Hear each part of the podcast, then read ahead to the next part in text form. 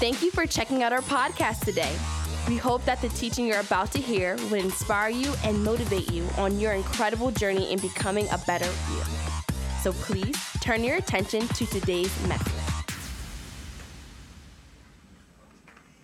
All right. Uh, want to welcome our first time guest. If this is your first time with us, welcome.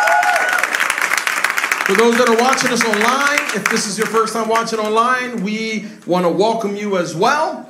Um, welcome you. As I said, one of the benefits of being on uh, of, of, of having online service as well is that we, we get to really expand and grow the church to many different areas where we just couldn't do just you know look where so those that are watching us out of state and even out of country, welcome. So all month in our church, in our church uh, here at Scarlet Note, um, uh, we, we talk about different topics, different topics.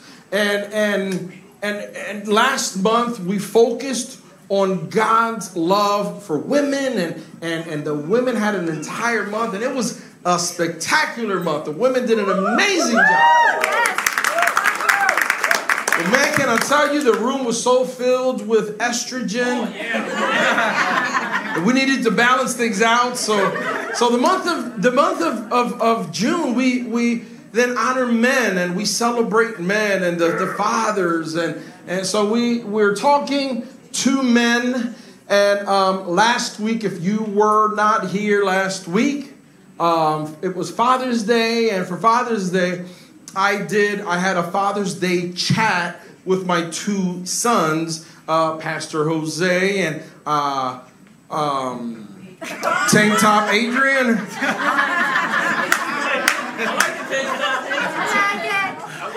I'm like, he trying to show muscles? Is that what he's doing? And every time he lifts his hand, I mean, his, his arms, stuff is showing. I'm like, dude, ew, man, put that away. Hey, man, I might be old fashioned, but man, anyway. But but but we did a conversation. We had a conversation, and uh, many people we got we got a lot of feedback about that conversation. Um, I don't know how many people were blessed by that, but um, it gave an opportunity for many families and people to reflect on their relationship with dad, their relationship with their parents, and be able to go back and um, and and and maybe revisit relationships and things that have done have been done and have been said in the past. And so I really hope that you were so blessed. Yes. So, for those that are here for the first time, my name is Jose. Um, if I didn't say that already, my name is Jose, and together with my wife Becky and uh, the, the most amazing staff, we get to spearhead this ministry, and um, and this ministry just focuses on family. We do. We literally focus on family. We want to see wives be the best wives, husbands be the best husbands, and and and and be the best dads, and be the best moms, and and, and for the single people to be the best single people, and for those that are widows, the best. I mean, just just just the best of the best in whatever circumstance and wherever you are. We just want to be a place where we can have a safe place to have healthy conversation and continue to grow and follow the pathway of Jesus. So many parents give their children their own version of God's truth. Listen carefully. Many parents will give their children their own version of God's truth, and then that truth becomes a God truth in their children. We were never called to give our children our version of God's truth because He doesn't need our help.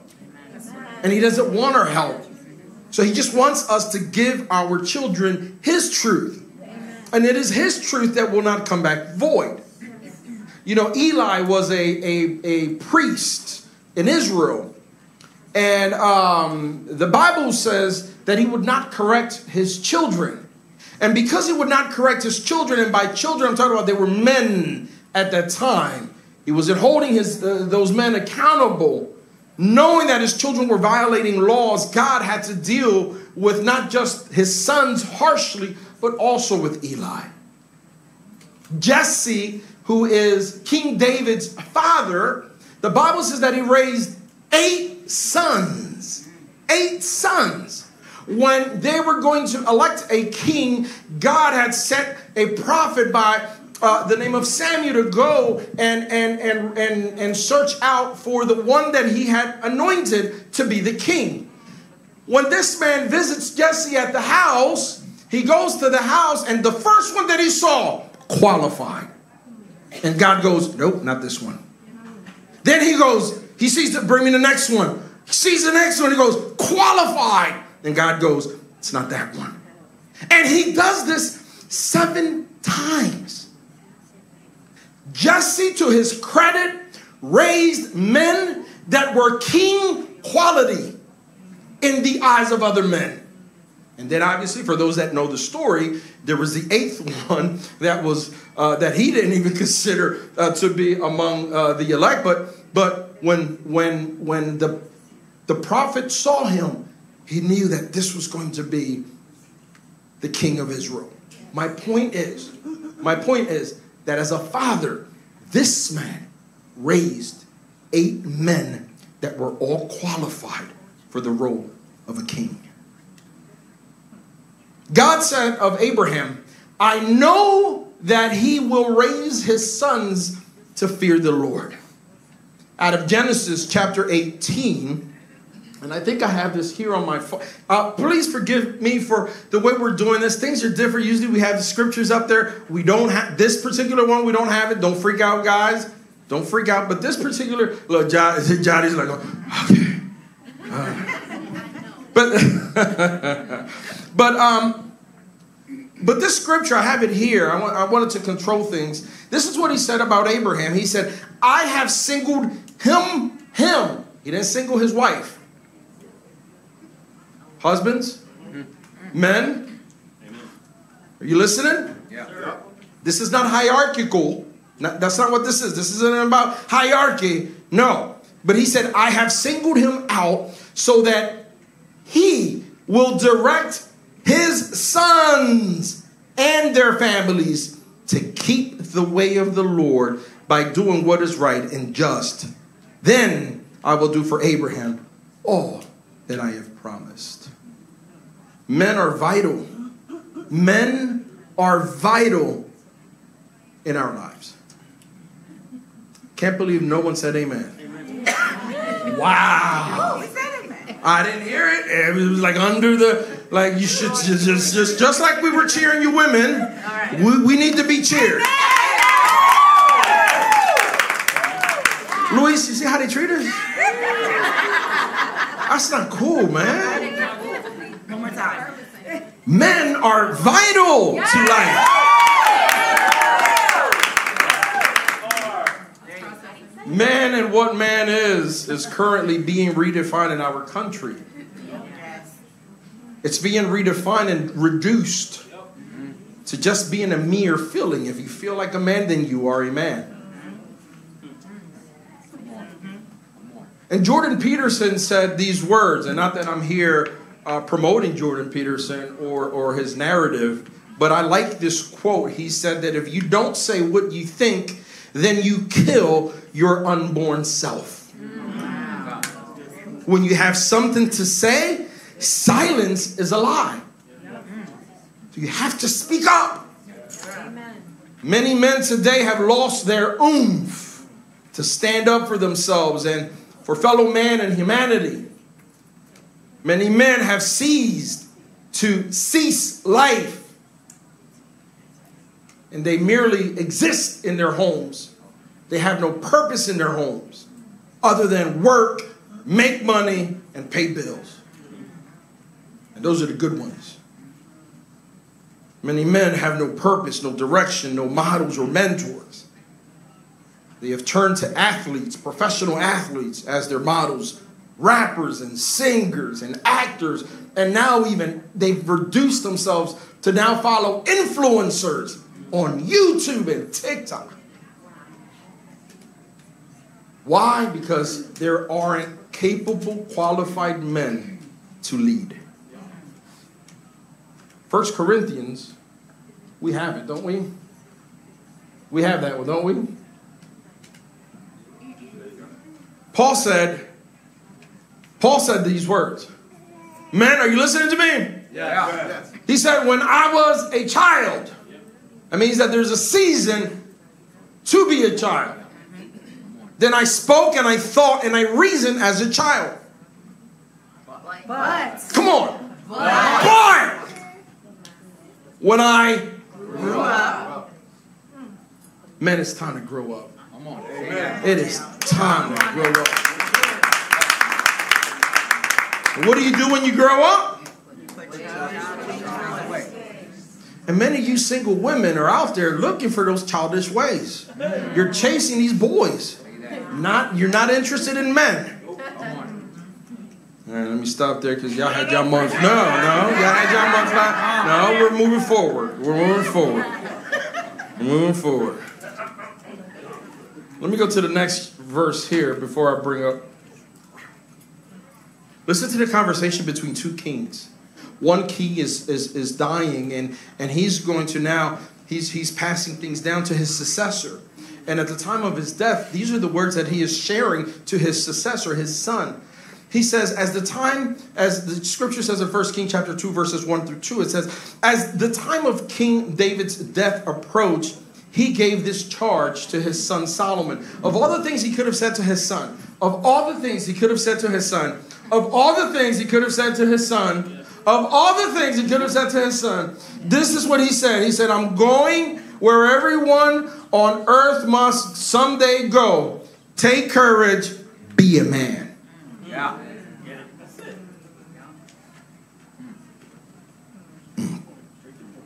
Several movements have targeted the idea of what a man is. And they've gone on on a blatant outright war against those conservative values and biblical definition of what a man is. And by conservative, I'm not saying a political right. It's not what I'm talking about. All right? I'm not taking any political positions here. So, more than ever before, man and what man stands for is going through a social grinder and it's reshaping, it's trying to reshape men into something far, far, far off from what God intended man to be. And this is a conversation that I want to have. I want to help stir the hearts and the minds of those that are here this morning and those that are watching us online into reflecting on using the power of the Holy Spirit to help help see truth by way of the convictions of the heart when it comes to the matter and the issues of manhood. Many men, many men are afraid to speak up in their circumstances, to voice how they feel, the things that ail them and afflict them, so they hide. They hide, they suppress, they, they, they try to uh, numb real life issues and situations with substance abuse, overworking, and other vices, just to numb the things that are natural in them. We want you to know that men, like women, are precious. Men, like women, are precious. Thank you. Not only are they precious, but they are needed.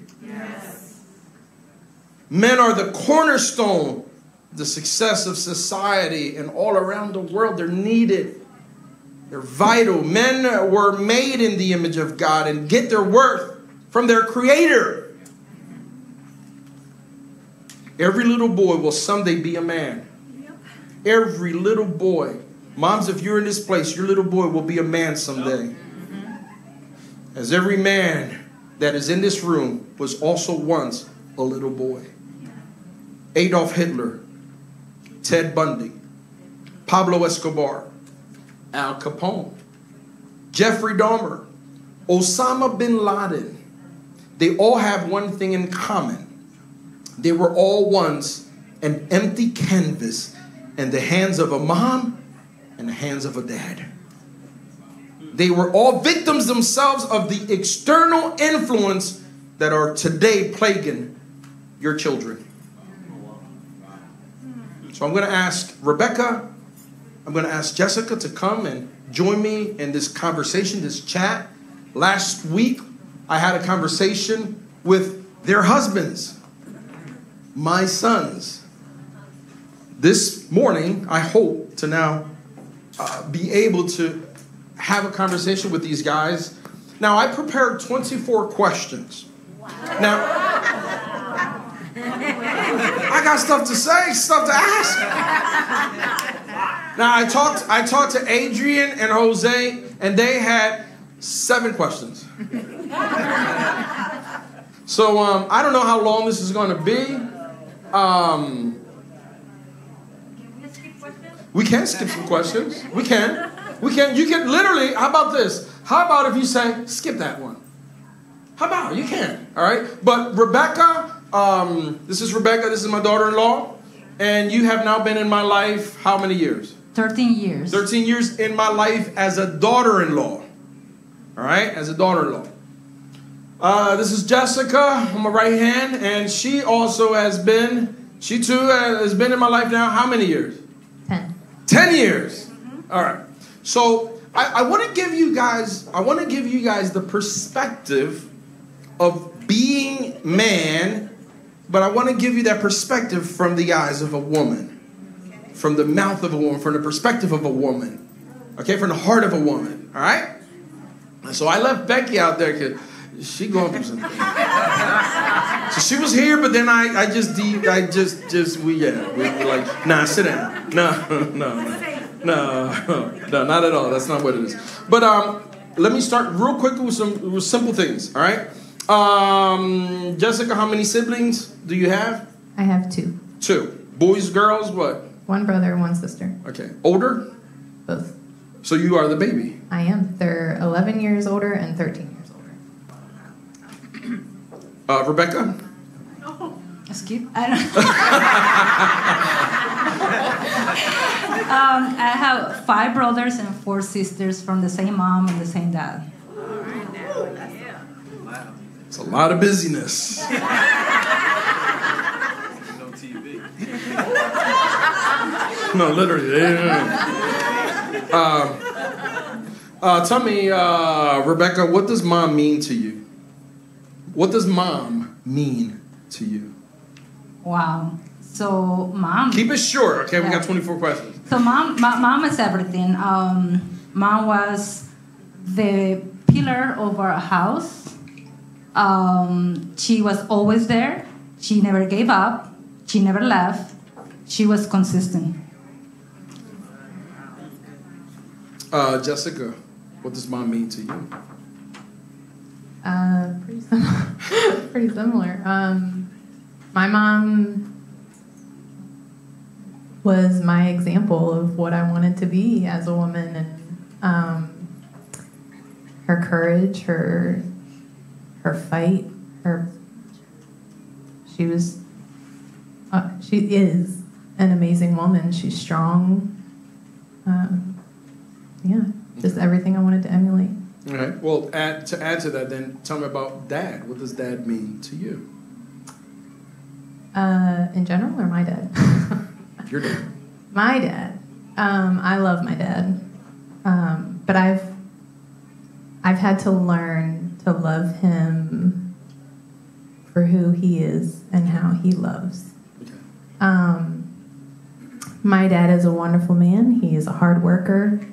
He too is brave and courageous and um, has been through a lot. Okay.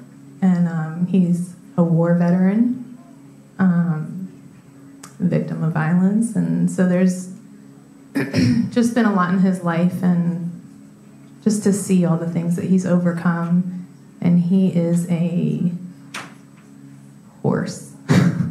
Okay. he's beat cancer three times. He's it's just he just he is a rock. All right. A rock. Rebecca, what does that mean to you? Um, um, I had shared before. My dad is a great man. He he is a he was he passed away last year, but he was a great friend, a great member in the church, a great person. You met him. He he can talk. He was good, but he was not that at home. So I just always wanted to experience that. The dad that I saw in the church, that I saw with family members, or I saw in the streets. So it's why I always wanted that. But that was amazing, man, and, and I always um, wanted to enjoy that at home, but didn't happen that way all the time. Okay. Um, Jessica, was there ever a moment in mom's life where you thought to yourself, blank would be easier if dad was here? Or if dad did this, or if dad's involvement was included in the matter? Were there, was there ever a time as a kid that you thought, man? And if so? Um, And, and, and again, we're not here to bash Oh, yeah. dads. We're, we're, we're here to have a conversation. This is a chat. All right? I don't think um, it was necessarily a moment of like, if he was here, this would be better, but it was more. Um, if he was healed and able to communicate and felt like he had a voice and could be vulnerable. Just bring me the whole box. We're going to do this all day. We're going to do this. We came prepared, we brought him. Hey, put them up here. Right there. That's okay. um, you know, it was it was more of if he could be vulnerable and and communicate the way I know that he wanted to, um, it could have been a lot better for her. So, what was the question? the question Moments is that yeah, yeah, I wish my yeah. dad was there. Was there ever a moment in your mom's life where you thought, where you thought, you know what, it would be easier if, if dad was present, if he was involved in this matter? So, my mom had 10 kids, 10 kids. and dad was not there here and there. Like a couple years, he will, uh, he also fight um, tuberculosis and was sick, and went, so he was not there a lot of times. And my mom were so hard. So every night, my mom would never stop because even with so little, I always had a warm meal. With so little, I always had like a clean house, a beautiful house. So she worked, I don't know, 18 hours in the day at home. She never had hold a job outside the house, but she was a seamstress. She would make dresses for people. She will make sure that we had everything. And at, at the end of the day, I saw my mom so tired, like so tired, face was tired. I was like, come on, like, why my mom life has to be too difficult? And not, never, I never saw my mom still or rested. She was always tired. So you saw and experienced life seeing mom and seeing your dad. Tell me now, as a young single woman, this is before your, how many years now? 13? 13. And before your 10 years, single women, what was your personal head and heart space about men? What were your thoughts about men? Now you're single. You're no longer what you're no longer under the grip of mom or dad. You're single women, independent in the world. What is your headspace? What are your thoughts about a man?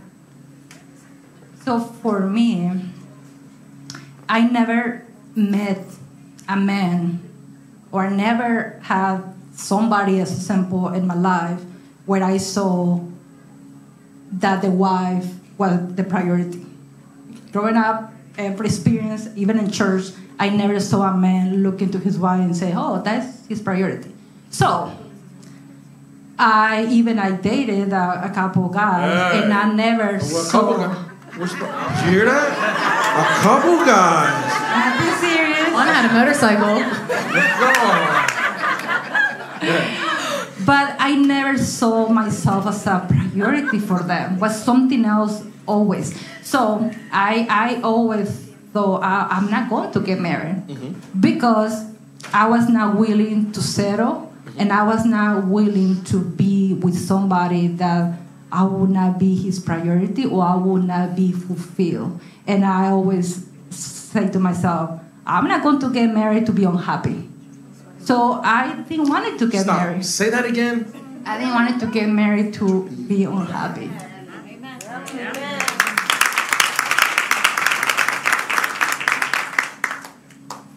Uh, so, so you. Yeah, me. Single. Yep. What are you thinking about men?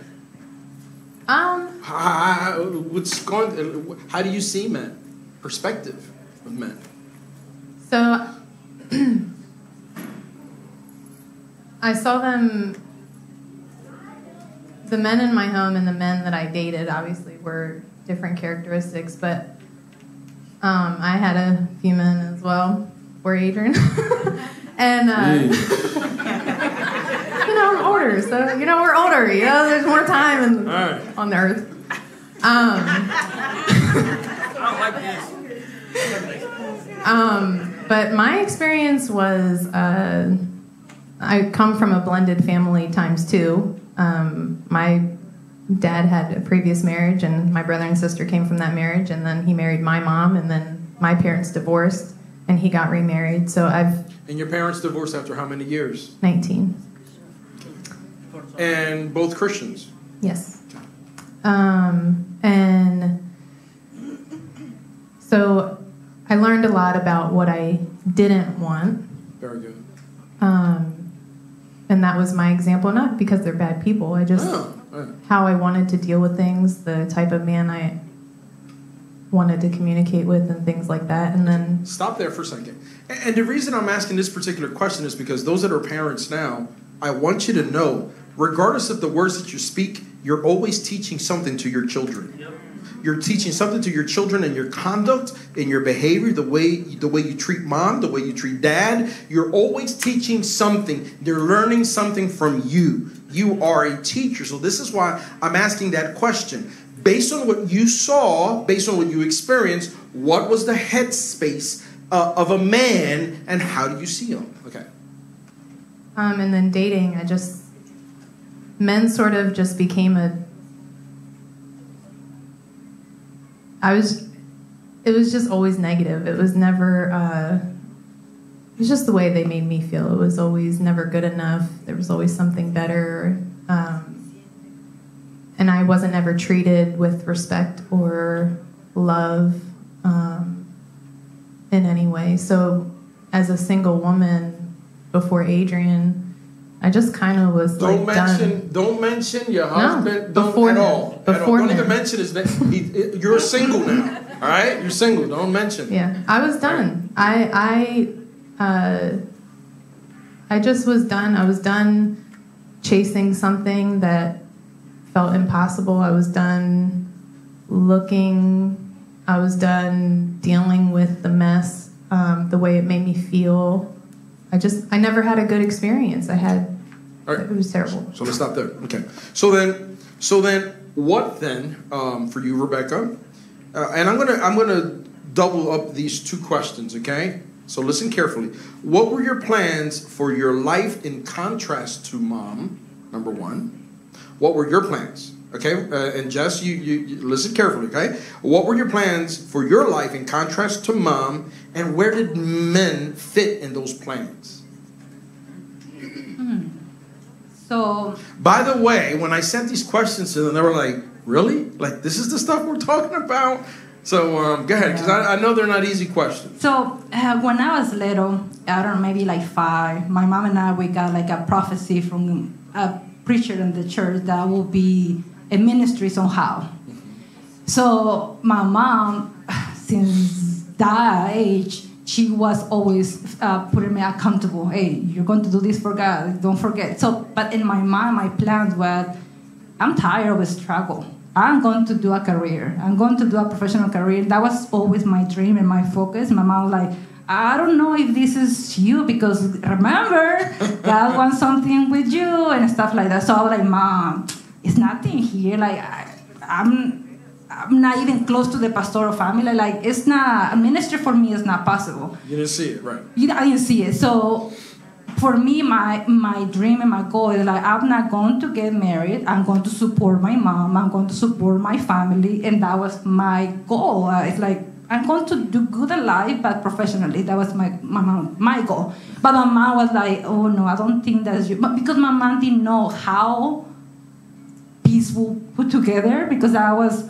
we didn't have gray men in our church. So like, well, where where is this going to come from? You know, like So, um, so we didn't know how, but my mom knew you go to serve God. Yeah. What you doing professionally, I think it's not that's all that you're going to do. So, and then man, I, I never picture myself married because again, I didn't saw potential and when where I grew up. So I was like, oh no, it's, it's not for me. Jess? Contrast to mom, your plans, and then where did men fit in that? Um, my mom always told me that I would marry a musician Really?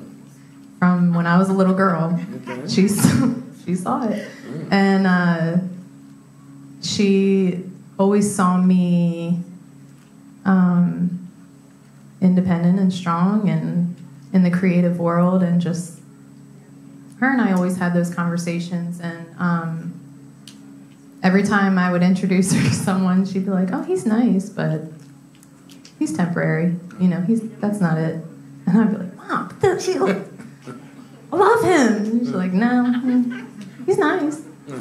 And uh, I think because of what I didn't have at home in terms of my parents' marriage and my brother's marriage, um, and just everything that I had seen, I looked and probably forced a certain love in relationships. So I was looking to men to fulfill that hole in my life. Yeah. And I wanted to be married so badly, and I was willing to change everything about myself to be loved and have it. Yeah. Um, and lost myself. So it because I wanted so badly to be loved, and I wanted so badly to have the family that I know I longed for, but I just wasn't going about it in the best way. So, so, so now we're going to fast forward, right? Now come the dudes. Yeah! come on. So Rebecca, I'm gonna start with you. Uh, you are you are in the United States on a tourist visa, right? Is, is, is tourist or Third, third visa. okay, all right. And this is temporary. You're here to learn English to study, Yeah, I wanted to stay three months. That's- that was your the plan? max, Yeah. right? Okay. Um, you come to a church.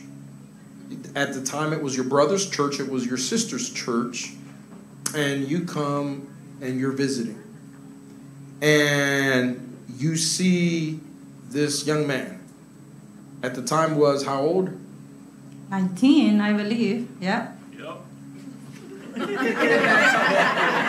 I was 23 already. She was 23, and this boy is I was a baby. 19.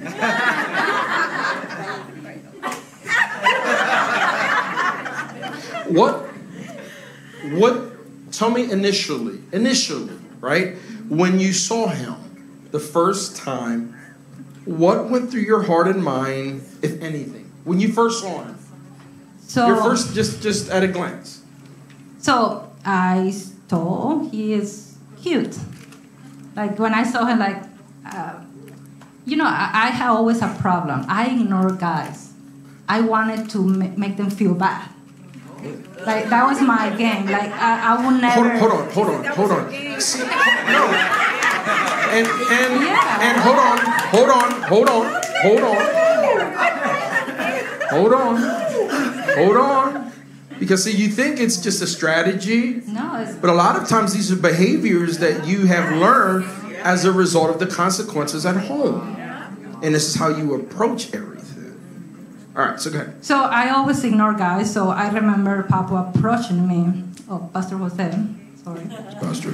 And um, number one, when I dated, I dated guys older than me because I like young guys are bad. I I have hope that at least an older guy, not not older, like ten years older than me, it will, it will be like has some qualities at least, but they didn't. So.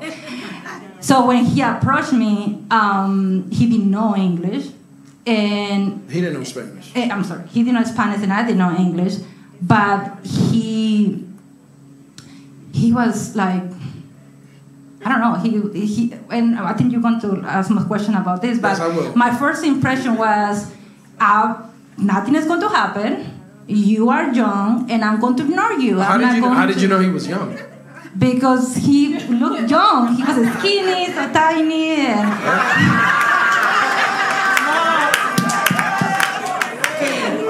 I didn't know his age, but he looked young. Okay. All right. Let's move. Let's move to Jessica. Quickly, guys. I gotta. We gotta go through these questions because it's. Hey, listen. And, and if you have to go to work today, and or, or what it, you know, and you have to quietly just you know go go for. I don't want to rush this conversation either. So so go ahead. What was the question? When you saw First time, first Adrian, your hubby, for the very first time, what went?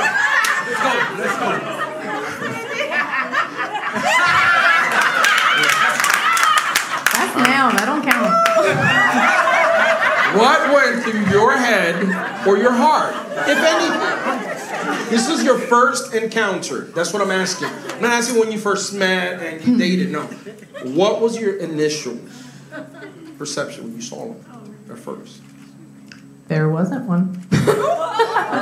not in not in rudeness, but I'm also older than Adrian. So, and I also came from the same mindset, especially after failed relationships with uh, dating some older guys, not ten years, but you know, older.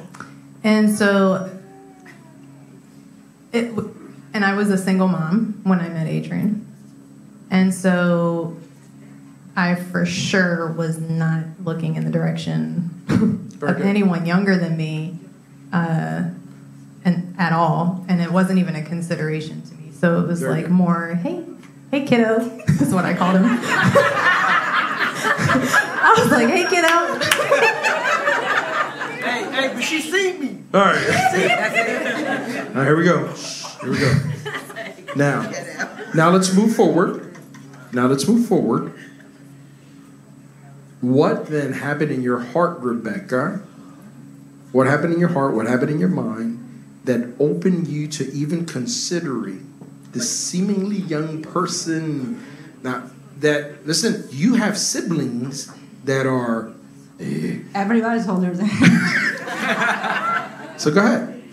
What happened? So, um, so we met in June when I went to the church, and in July he asked me for a date. And he took me for a Starbucks coffee, like a chat. And he, I don't know how, he was able to speak more Spanish. I don't know how. Said that he went through a fast, a fast program. And, and remember, everything that we thought in church for maybe three weeks was hola, ¿cómo está? Like, it was the whole thing that he was talking to me. So I was not, I was just, oh, hola. So he invited me for a coffee. And, and I remember, and maybe he practiced for this, but that this is what was that. So he's a guy that's younger than me. Right, hold on. Listen, guys, listen carefully. Go ahead. He was a guy younger than me, and he knew because he knew that I would be staying for two or three months in in United States, and he said, "I want to marry you." And and Stop. What? he, the first day he said, "I want to marry you." He even asked me, uh, "Can Listen, you be my hold on, girlfriend?" hold on. And this is what gets me with young single women. That the very first thing is about, let me go to bed with you. All right, let me stop. So he said, "I, want to," and I, remember this. Listen, words. hold on, hold on. 19 years old. What is in the heart and what is in the mind of a young person that says, I'm not looking to have a fling, I'm looking for a wife? So he said, um, everything that I want is to be a husband, is to be a dad, and he said, I don't have, I don't know, I don't have nothing to figure out. Figure out. I know you're going to be living, but I want to marry you, and we're going to have ups and downs because I, I'm not prepared for this. But I want to marry you. And remember, I was dating guys in the past that were older, and and they didn't have a plan. And I was like, this guy want to marry me without figuring it out first. And for me, that was like, he is ready. Like he is ready, and he wants me. And and Stop that for was a moment. Because some of you guys are thinking that the wife is the topper on top of the cake of everything you're trying to build, including your finances, your career, all of those things. And, and so the wife is the last thing that we add to everything. It's the wife is the last thing. All right? So, so because this is the way we've been taught. Go get your, go experience life, experience the world, go travel, go do this, and get your schooling and get all of those, do all of those things, and then you settle down. So now, now, this is a woman that says, "Oh, wait a minute, his game is different. He's talking about marriage." Okay. So at, at this point, I was done with my career, and this guy, he told me I don't have nothing figured out. I'm ju- I just finished high school, but I want to marry you, and we're going to be fine. High school. Yeah, she just finished college. Actually, I was in United States because I want one. I was one of the best students in Mexico. and They gave me some cash to go somewhere to study some English. So I used the cash and I paid for Cecil College So here in, in Maryland. All right. Okay. So let's stop there. So that's your, now something starts to happen in your heart. I that moment I was like butterflies. That was the moment. A cup of coffee. A cup of coffee. It was expensive. Hold on. A cup of coffee. Listen. A cup of coffee and the true and genuine, authentic heart of a man. Come on. That's it. No games, no no flowers and strawberries and teddy bears and tinsel. Oh, he brought me flowers. Oh, he did okay. Good job, son. But what I'm saying is, butterflies already. All right, boom, you. Um, so for me, it So something didn't happen because kiddo now, kiddo now, something happened. came daddy.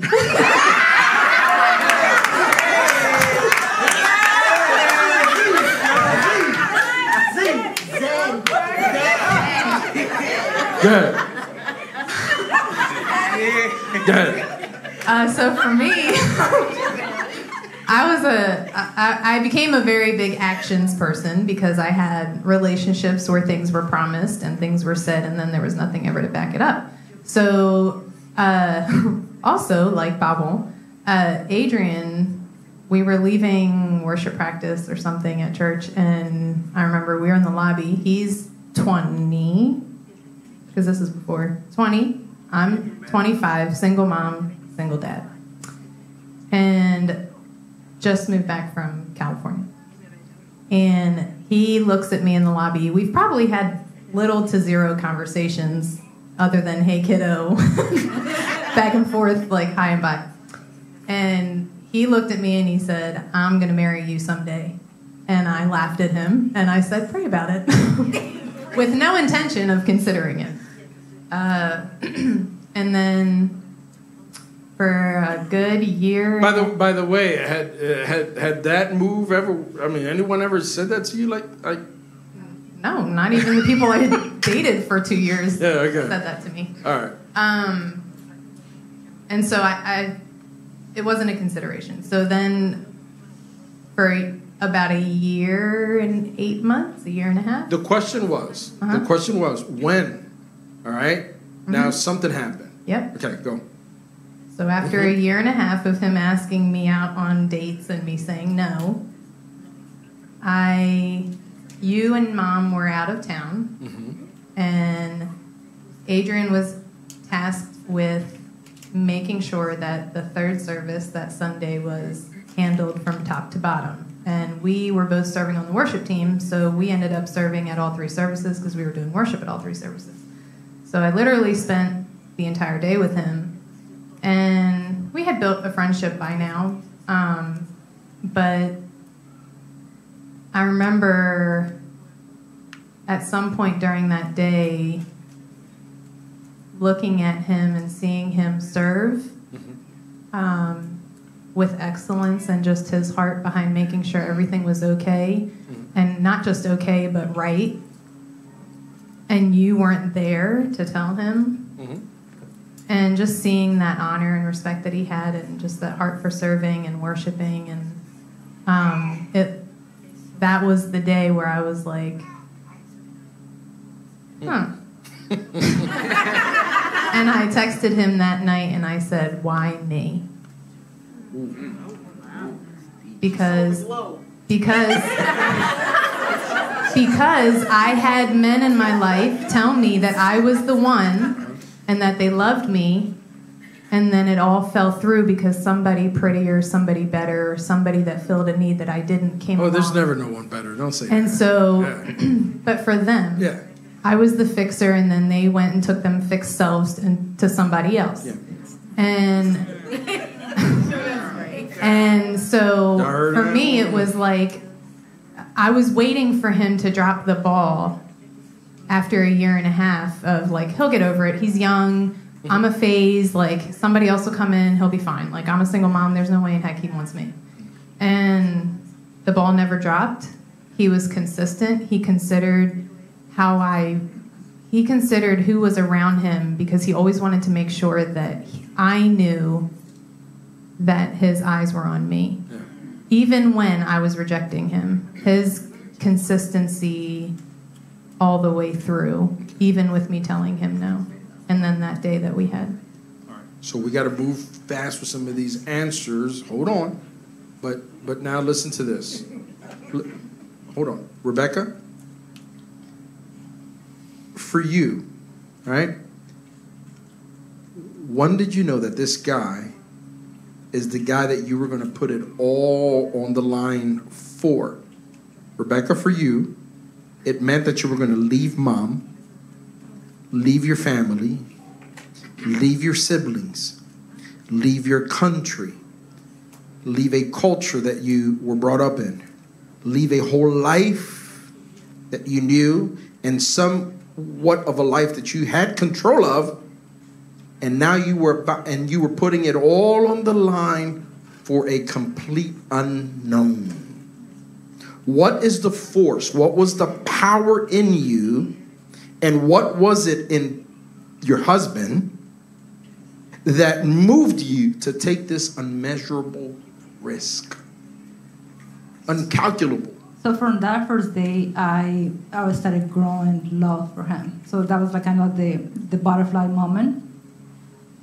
And then we really, and, and to be honest, we really never had a full conversation before getting married because the language was the struggle there. So was kind of like sn- snips of, of moments that we were able to communicate. However, I understood after that day and a couple more days that I will be the priority. And that we'll be able to work together to be happy. Mm. And and never he never told me, oh, but this is the way I am, and you have to figure it out because like kind of like I always I saw that in men that oh I'm like this and you just have to Take it or kind of yeah kind of like jump with me and he always like hey um, I don't know I don't know how this is going to be but we're going to figure it out together and I saw the light. I was like, I can grow a potential happy life because we can work together. Like we can do it. Like he was willing to to learn with me, and and and when I went back to Mexico in, in December. I was here from June to December, and I started preparing the wedding. I took a wedding dress with me, and because we were Hey guys, these guys just mad. And now, boom! It's just just the, the the amount of like the timing. You cannot believe it. We're parents, and this is our 19 year old boy, our son. Holy so when I went back to Mexico from December to April, there was a wedding in April 2010. I had my moment like, oh, I'm going to be living forever. It's not coming back, and, and I started like figuring out I don't know this guy, and and we were kind of like trying to call each other at night, but it was so difficult that time. Phones were not like now. They were like, "What's so difficult?" He spent a lot of money trying to call me international. What's what's difficult? And and I have more. Skype camera. and I didn't have internet in my home, so.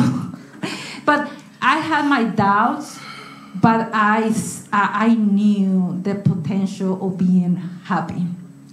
And I knew that would be difficult because I'll be in another country without my mom, but I, I saw the potential of building a happy life. And Jessica, for you, it wasn't without risk. Now, I don't want to give all of the details about um, where you were in your life. That's totally up to you. But um, I, I know all that you had going on from moving from California to Delaware. Things were not going quite as you had want or planned, and now you're returning back home to Delaware to try to put pieces back together. So, you know, I'm going to let you elaborate on that. But, but same question for you: What is the force? What, what happened in you? And, and what was it in Adrian that moved you to say, I've, I've, I've had all this stuff in my life, all this junk and these circumstances, but this feels right. What was it? Um, so, coming from California, I because of what I was lacking, and because of how I conducted myself, I lost myself, and um, was living pretty recklessly, and I got pregnant in California, and I moved back home to Delaware and had to just start from zero, um, and. I realized through my pregnancy. Stop Mhm. for a second. Because you, you said, yeah, I, I got pregnant. Yeah, I did. And I want you to know that wherever you are, young ladies, listen to me, even young men, listen to me. If you've had one of those moments where you now have a child, I don't ever want you to think that you are damaged goods. That's right. I never want you to think that you have to reduce yourself. Reduce yourself to now someone else's leftovers. You are you are a child of God and he forgives you, he redeems you, and he makes you pure as if nothing had ever happened. Your child and whatever has happened is now an addition to your journey and there is greatness ahead of you. Greatness ahead of you. Um, so I was lost, and I realized through my pregnancy and as I was going through healing, um, because I felt that way, I had considered abortion, um, which is something I always told myself I would never find myself in a position to decide. And here I am eating my words, and I just felt my one thing my mom always asked of me is please just get married first. Because my brother had kids first and my sister had kids first and marriage never came. And so my mom like always wanted that desire for me to build from the right start. And so it's like i just felt like i ruined i'm her only shot at this. And i just tore that dream down. And so i just felt like a huge disappointment. So for me i was going through all those things. And being a single mom there was not a dad in the picture. Um, and being pregnant and um, and so I remember God revealing to me that like I I gave you Levi you thought this was ruining your life but it was my way of rescuing your life and um, when I realized his purpose in my life, I was really uh, set on making sure that I didn't put him in just anyone's hands. And um, that was a, a big reason why, for a year and a half, I rejected Adrian because I wasn't ready. I didn't, I had committed myself and promised to myself that I would not date around.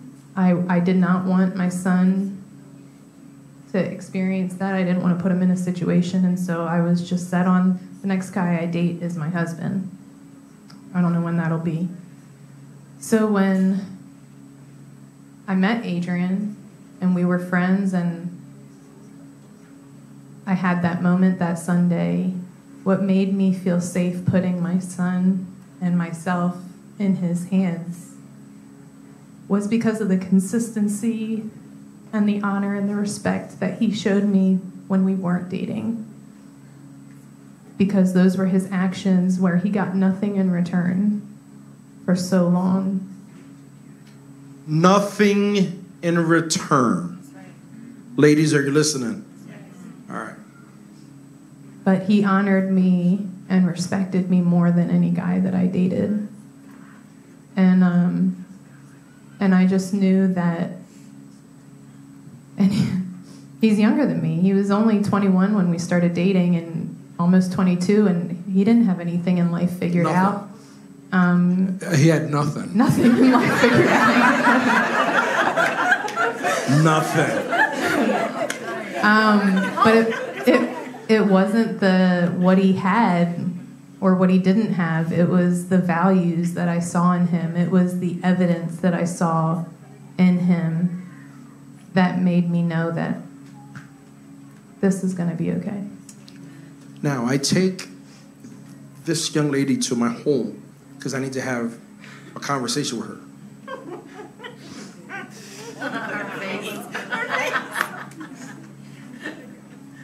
I, I sat with my wife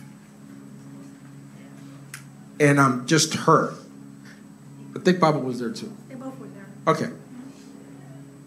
Shh. Spanish, so he didn't. Yeah, yeah, I was speaking Spanish. he didn't understand. Listen carefully. She's crying about her love for my boy. Like crying. Like like she had like if she was crying like it it was like the the most amazing thing. The mo- I look over at my son and he's like he's like like, like it's just a boy. It's just a boy. I can't wrap my head around what like I son that's too it's too she's, it's too much and I'm listening to this lady describe my son and I can't believe she's talking about my son that way. Because they don't have anything but values.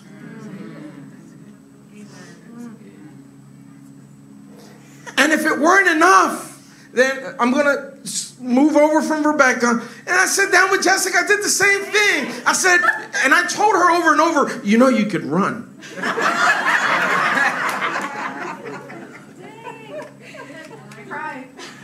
You don't have to do this. And she's crying. I'm like going, two of them. And he had nothing. Nothing. Goodness. Now let's let's move. Man, time is going so fast. Fast forward, you get married, you begin your life. After your normal hiccups of, of getting to know each other, there's normal hiccups, right? Stuff that happens. You get to know each other. Um, Jessica, yes or no? Do you regret your gamble? No. Uh, Rebecca, do you regret your gamble? No, no. Why? How could I? uh, he's the father that I prayed. I mean, that entertains me every day. um, no, he, he's an answer to the prayers that I prayed, the prayers that I should have prayed and didn't even think of for myself. He is what I didn't know I deserved. Look at me. Describe. Describe. The man. No, look at me. Describe to me the man that your hubby is. And try and pretend that he is not in this room, all right? Try to pretend that he's not even listening. In your description, don't include the fatherhood attributes. Just describe him as a man. What is your observation of him as a man? He is consistent, God fearing, brave, funny, loving, selfless.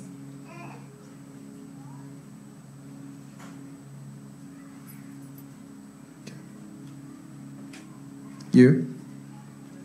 Describe? Describe him. He's not in the room. Yeah. He's not even listening. What kind and don't talk about what kind of a father he is. No. Yeah. I want you to what kind of a man is he? Describe him. He builds a life every day, every day for us that we are. You're not happy. describing your children, your ba- No, no, no. just you. For me and him, Yeah. he makes sure that he builds the life where we are happy. And he is, um, he has strong faith for God. He is a leader. He is a leader, and that for me is a lot because I'm a leader too. But he shines in the way that he, I, I'm, I'm comfortable in, in trusting him and how he make decisions. He is um, very intentional in growing himself and growing us. He is very. He he makes sure that we have a life that's 50-50. That I don't have to worry about things at home because he is present. So he is present and and getting to know me. He is present on how I'm feeling. He's always intentional and and that I'm okay. Like every day, like you okay, your eyes blink, blinking and your face is like that. How you're doing? Like every day, he's intentional in how I'm doing. I don't have to worry about nothing. I don't have to. My my house is good, tidy, and he's a very handy man, very smart man. He can figure out mechanics, pump, electric, everything. So I don't have to. I don't have to think about things that Mama had to think. I don't have to stress about things that people stress about. Papa got it. And he is also very punctual. He is um, he, he is very punctual. That is for me like he respects people's time. He respects my time. So that for me is is one of the tasks. Like he don't play with people's time. He don't play with my time. He don't play with church time. So he's very intentional, giving always the best, and not being med- med- mediocre of Mediocre. things. So um, and the thing that my dream was when after I met him and I started making a dream was I want to be happy, and I want to be the, live a life that we don't have to ask for forgiveness. So after 13 years, we are in the same harmony. We are eh, like thinking the same, and I'm happy. I'm happy, and he makes me happy.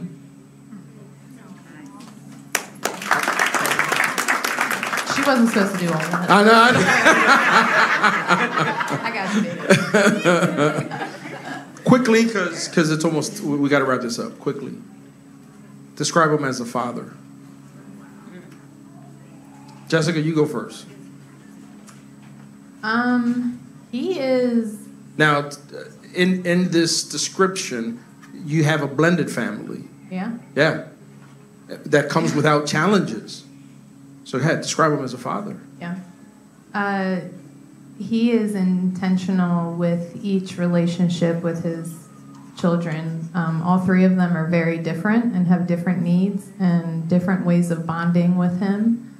Um, and he is intentional about making moments that are just for them um, and connecting with them. He spends a lot of time with our boys, um, just answering uh, probably can't say them on live stream, but um, educating them on their bodies, on their minds, on things they're going to face.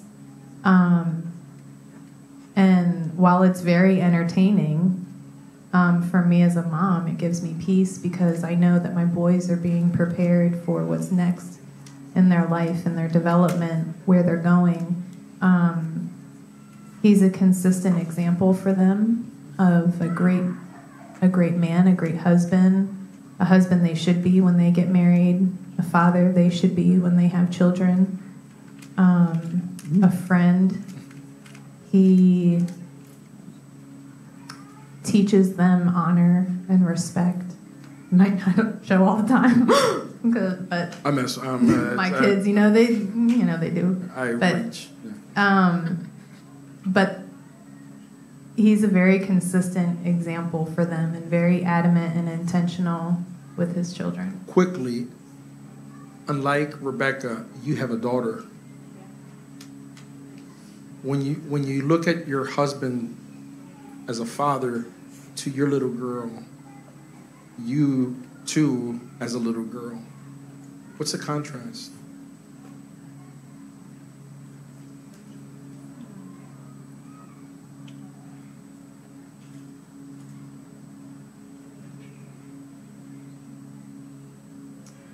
I think as a little girl, for me, I always wanted,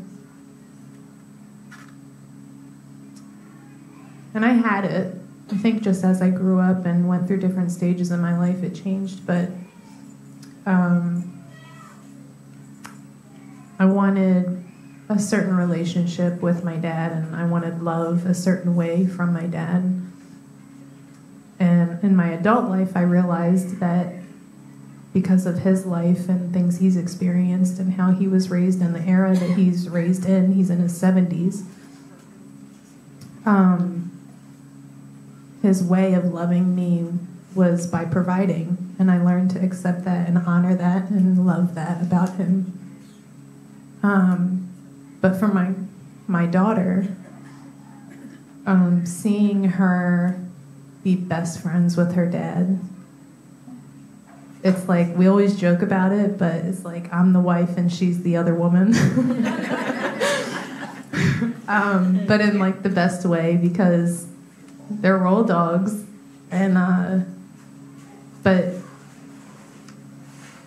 I just pray that when she's ready for a husband, that she thinks back on the relationship she has with her dad and looks for that because um, he does a, a, wonderful job with her and he's very intentional with her separately from the boys. For you? Um, so I had two boys, and um, Papa is present, and even he always remind me, hey, you spend 12 hours in your office and you have not spent time with your boys because he is intentional in spending time with the kids. The other thing is that everything that he does every day with the kids, it reminds them, uh, I'm training you to be a dad, and I'm training you to be a husband, and I'm training you to be a man. So he's always hold on, hold training on. them. Oh, parents, are you listening to that?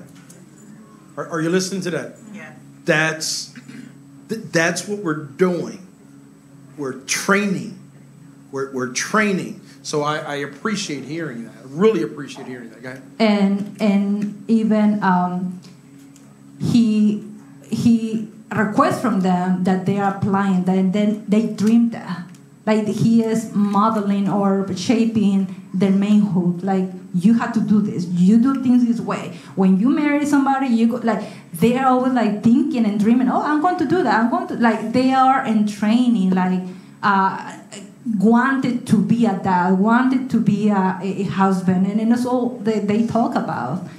And I remember my, my dad passed away last year, and we were planning a trip uh, a day because we were going to see my family because my dad passed away so quick. Um, and, and I remember I was crying, I was a mess, getting ready, suitcase and everything, and Papa said the kids, and I was in the other room and say, hey, you going to Mexico and you go there to take care of your mom and that is your assignment for this trip.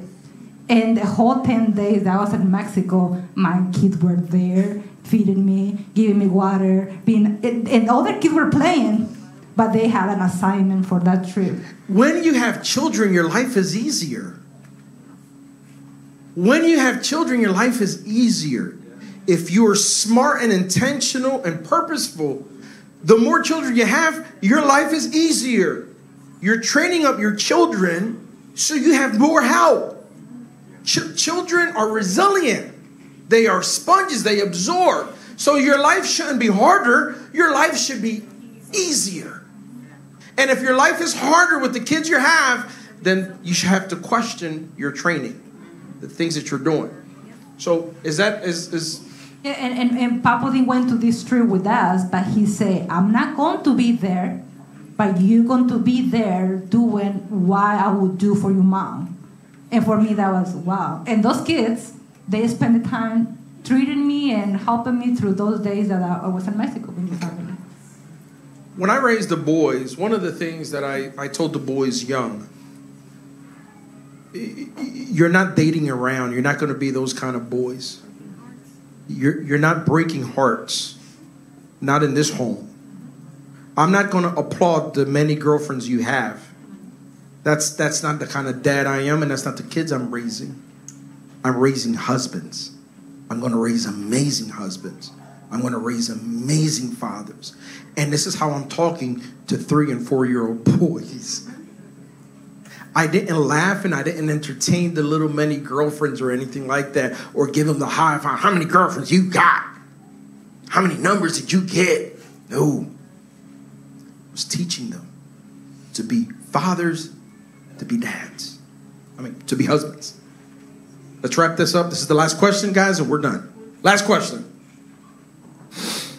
Now think back 10 years, 13 years. Look at your life, things that you guys experienced together. And, and, and in the years, I mean, you guys have had highs and lows, you've had hiccups, you had challenges. But, but you said, I'm happy. You said, I'm happy. You asked the average wife if she's happy in her marriage, she can't answer that. He's okay. He's, I mean, he's, he's workable. And you ask a husband, Are you happy in your life? I, I, are you having fun in your life, in your marriage?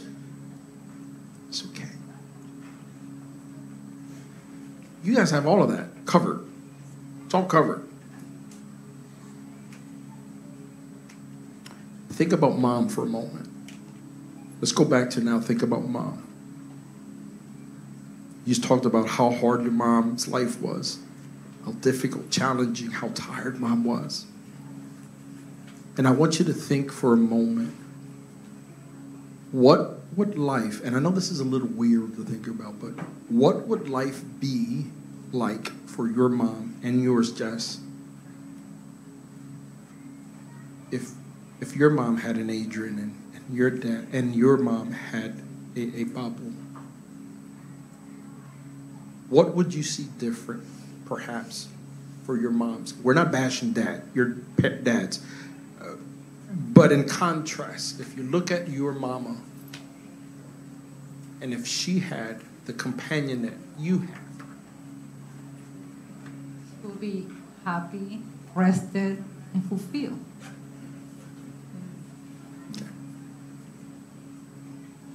Um, happy, at peace, um, independent, but dependable, soft and vulnerable. She is, but more so. more so. Um,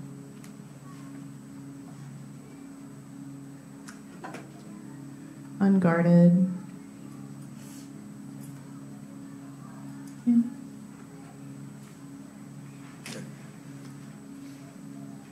So, so this wraps up the chat. All right. Um, now I want you listen carefully to this, right? Because I'm not being, um, I'm not boasting. but maybe a little. Just, just hear me out though. Because many of you have in laws in the mix of decision making and decisions, things that you observe. Jessica and Rebecca, did my relationship play a role in some of the decisions and the risks that you made?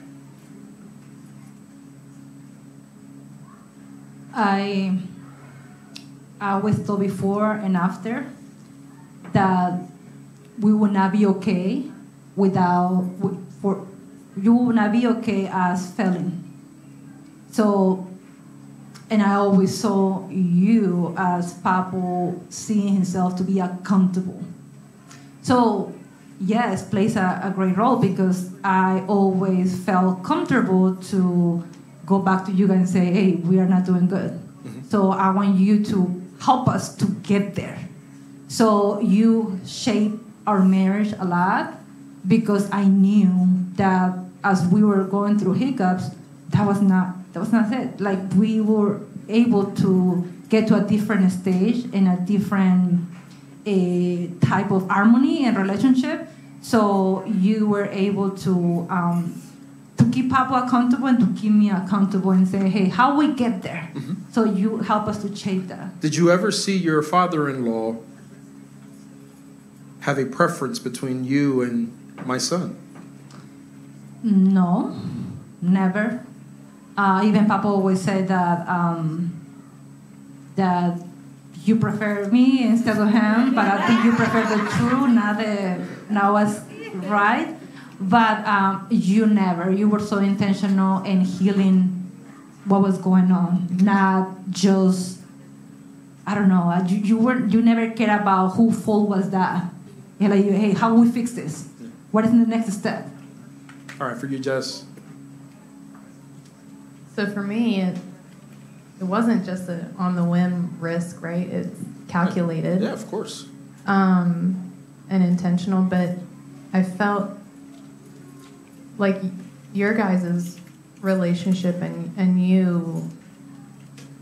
I'm very. I'm an observer. I'm a people watcher, and I because actions are so important to me, I care less about what's said and more about what people do. And seeing for myself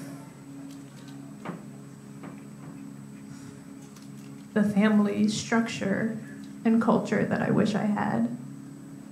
My parents loved me and we had a loving home, but um, it wasn't happy all the time and um, and so seeing that and seeing its consistency over those two years where we were just friends and doing ministry together on the worship team um, i knew that he didn't have those values and things on his own.